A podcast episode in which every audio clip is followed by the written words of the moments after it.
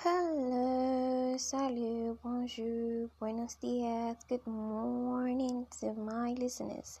Anyway, it's your girls Tony Chris, and I'm coming to you live. and don't mind me.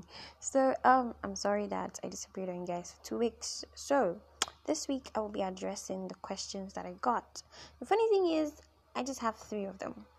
Not because there were three people, because everyone asked the same questions. So, um, the very first question was, What is love? Whenever I'm asked this question, I refer back to my favorite love chapter in the Bible, 1 Corinthians 13, from verse 4 to 6. It says, Love is patient, love is kind, it is not envious, love does not brag, it is not puffed up. It is not rude, it is not self serving, it is not easily angered or resentful. It is not glad about injustice, but rejoices in the truth. It bears all things, believes all things, hopes all things, endures all things. Love never ends. Okay, so simply put, love is unconditional. If it's not unconditional, it's not love. It's either infatuation or lust. It's one or the other two, but not love. Because love is unconditional and it never dies, it's everlasting. That is what true love is. The thing is, these days we have distorted um, ideas of what love is based on the westernized theories that we got and the things we've been fed with from American movies, um, soap operas, and the likes, you know. But if you want to know what love is, ask God, or rather, just just look at Him. I mean, He sent His Son. Picture this: sending your child two thousand plus years ago to come die for people that you knew would curse you, people you knew would doubt you, question you, spout insults at you, people who would defile their bodies, people who would smoke and damage their organs, people who would do all manner of things that you do not like. Yet, you sent the only child, the only son that you had to come die for them. So, if you want to know what true love is, picture that. If your love doesn't fall in that category, then my dear, it's not true love and it's not even love at all. If it's not true love, it's not love. That's what I say. So, um, uh, so I'm gonna give this illustration. I usually um I heard that God doesn't tell people who to marry. He has nothing to do with that. He's not going to tell you who to marry. They say because um, if he told us, we would not like it. Take, for example, the only instance in the Bible where I know God told somebody where he should go get married was, um, I think, Prophet Hosea, where he told him to go marry an adulteress, a prostitute. You understand? And that was because he wanted him to understand what Israel, the Israelites, were doing to him constantly. So that picture, picture that kind of situation. Imagine being married to a prostitute, somebody you know. Not like she's changed though. She has not changed. She's still frolicking about, and yet you still love her. That's crazy, right? But it's it's crazy, yes. But that's that's how love is supposed to be like, you know. But not to your own detriment. That's what I usually tell people.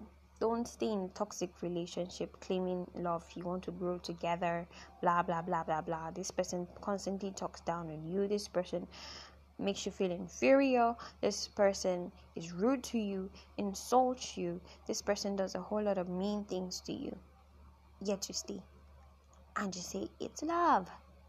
It's love. I I I I, I can't leave them. True love doesn't leave people. Agreed. True love never dies, but you can leave that person. Please, please, and please. I am I am against verbal abuse and I'm against physical abuse in terms of hitting you physically, like turning you to his punching bag or her t- punching bag, either with their hands or with their words. I am not party to that. If if it's too much, distance yourself.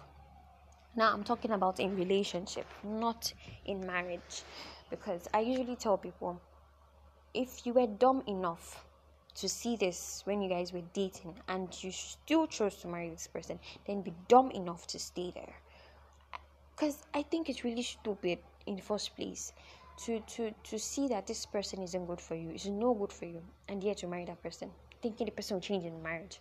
Well, don't you don't you get it? Marriage is forever. Whatever was happening in during during dating is going to intensify when you guys are married. So I think we should we should be wise enough to know who to marry. Don't pick what you cannot cope with. That's that's just what I'm gonna say. Do not pick what you cannot cope with in the name of saying you want to do true love.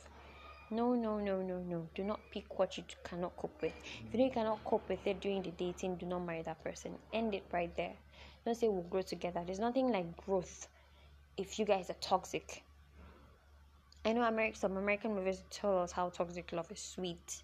This person is hitting you, but the love is great because of the makeup sex and all the likes. But that is not true love. True love does not put you in harm's way in any way at all. And if you know you're with somebody like that, love yourself enough to break off that relationship. You understand? So and and then I was asked um how do you know when you love someone? It's pretty easy. Um it's when you want to go above and beyond for the person. It's when even when you know this person doesn't have the same feelings for you, you just you just find yourself doing extra you want to see them smiling, you don't want to see them hurting, you want the best for them, you push them to be their best, you come to their defense when, when you feel like they're being attacked, you protect them. That is how you know you love somebody. Love is way beyond sex. Sex is not love. Sex is only meant for when we are married. That is when sex is a part of love. But when you're just in a relationship, great sex isn't great love. really, it's not. You can have, I've, I've heard of people who had mad chemistry in bed, but didn't end up being together.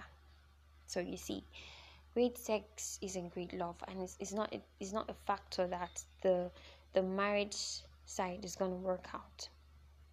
I tell people look beyond the physical. You hear guys say, "Oh, I want a girl with big boobs. I want a girl with ass. I want to do. I want a girl that looks really pretty." You understand? and you never really hear them talk about character you never really hear them talking about a woman that fears god so that when you have issues you know that oh she's not going to come to social media and throw your issues about or she's not going to go to the whole world and tell them oh my husband is this or my husband is that or you know we, you have to look beyond the physical you know love is beyond the physical love is not a feeling it's not an emotion that's what I tell people because those things are physical. They dis- they're fickle rather. They disappear with time. Love is an action word. It's something you do. It's it's it's a lifestyle. Now, not just I'm not just referring in terms of relationship now. I'm also talking about generally. You know, generally, love people around you. Do not be envious of your friends I see why I see no reason why you should be envious of your friends. I see no reason why you should put people down. You should be rude to people. I see no reason why you should you should be boastful. Take for example, you you maybe did a humanitarian service and you put it all over the social media, and I'm wondering why would you do this?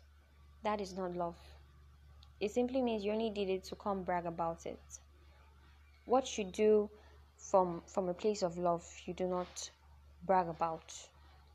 You do not show off to the whole world. It's something that's between you and God.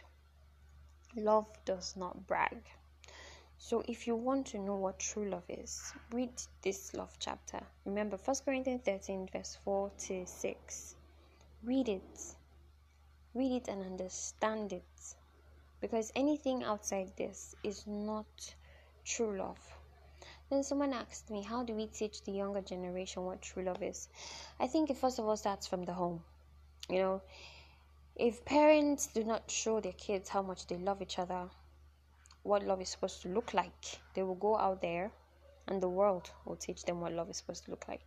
That's when you see them getting start if they start having sex at the age of 16 because they're like, oh, I'm crazy about this boy, I'm crazy about this girl and they feel love is how to express it giving this person my virginity both for the guy and the girl means i love this person that is just what the westerners told us but it is not what love is. Sex is not a show of love. So I think it first starts with the parents. You know, build build show your children how you guys love each other, how you guys are there for each other. You understand? And from there they have they have a beautiful idea of what love is supposed to look like and what to look out for. And then also you as an individual, if you have any youngster in your life, take me for example, I have younger cousins and I take every opportunity and younger friends to tell them to talk to them about love, about sex, about relationships. We need to do this because if you don't do it, they will learn from somebody else. Somebody else is going to give them the wrong idea of what love is. So we have we all have to make sure that they get it right because the divorce rates these days is alarming. I, I, I don't like to hear divorce. I don't like to hear that a couple separated. I don't like any of those things. I like to hear how people have been married for 50 years, 60 years, and they are still so happy together. That's the kind of example we should be setting for our youngsters. That is what we should be telling them what love should look like. Love is unconditional. It is putting the other person before your own self. It is loving the person despite knowing that you can't get something from this person in particular. Something in terms of, okay, let's say in a relationship. These days we hear love is transactional because if I'm in a relationship with you, I'm just saying the general knowledge, I mean the general way of, I don't know, practicing relationships these days. If I'm in a relationship with you as the guy, the guy expects sex from the girl and he expects some other things that maybe whatever he likes, I don't know. And then the girl in turn expects that the guy takes care of her needs. So that's a transactional love right there. So the question now will be if this girl isn't giving you sex, would you still love her? Or if this guy isn't giving you money as much as he he's giving you right now, would you still love him? Now, if you can answer that, both answer this, that question and your answer is yes, then maybe, just maybe, you might be in love because I I am I am past the idea that sex is is a show of love eh, at least until you're married when you're not married you should we should not be having sex and love love is not transactional you know you don't love people and expect something from them. No, you just love people because you want to love them. God doesn't love us because He needs us. He doesn't need us. He needs us because He loves us. It's the other way around. He doesn't need anything from us, He just chooses to love us. And that is what love is supposed to look like. If you say you love people, you shouldn't love them because of what you can get from them. That is being selfish. That is, I usually say most people these days have an entitlement mentality. You see, in friendship, your friend doesn't give you help at a particular time, you get mad because you feel they're your friends. They're supposed to give it to you. But no, they're not. You're not entitled to anything. If even in relationship, if if a girl decides to cook for you or maybe do your laundry, or if a guy decides to okay, let me give her money, you're not entitled to it it's a privilege it's something he's choosing to do or she's choosing to do it's not something you should enforce on the person so love is is really really beautiful. It's just that a whole lot of people have damaged what love is for for for many of us. So go to your bible. Look to god He's the perfect example of love. That's what I usually tell people. He's the perfect, perfect example of love. Sending his son to die, despite knowing that a lot of people will backslide, a lot of people will curse him, a lot of people will do this, a lot of people will turn against him, a lot of people will cheat on him, a lot of people will do a whole lot of things contrary to his will, yet he sent his son to die. Now, if you can love like that, then my dear, that is true love. So, um, and then another place or another um, person I would like us to love is Nigeria, please. Please don't give up on Nigeria. Nigeria is our country. The best way we can pray for this country is, I'm sorry, show this country that we love this country is by praying. Not just praying. What do you do in your own little corner? Take, for example, keeping the streets clean. I see people pee.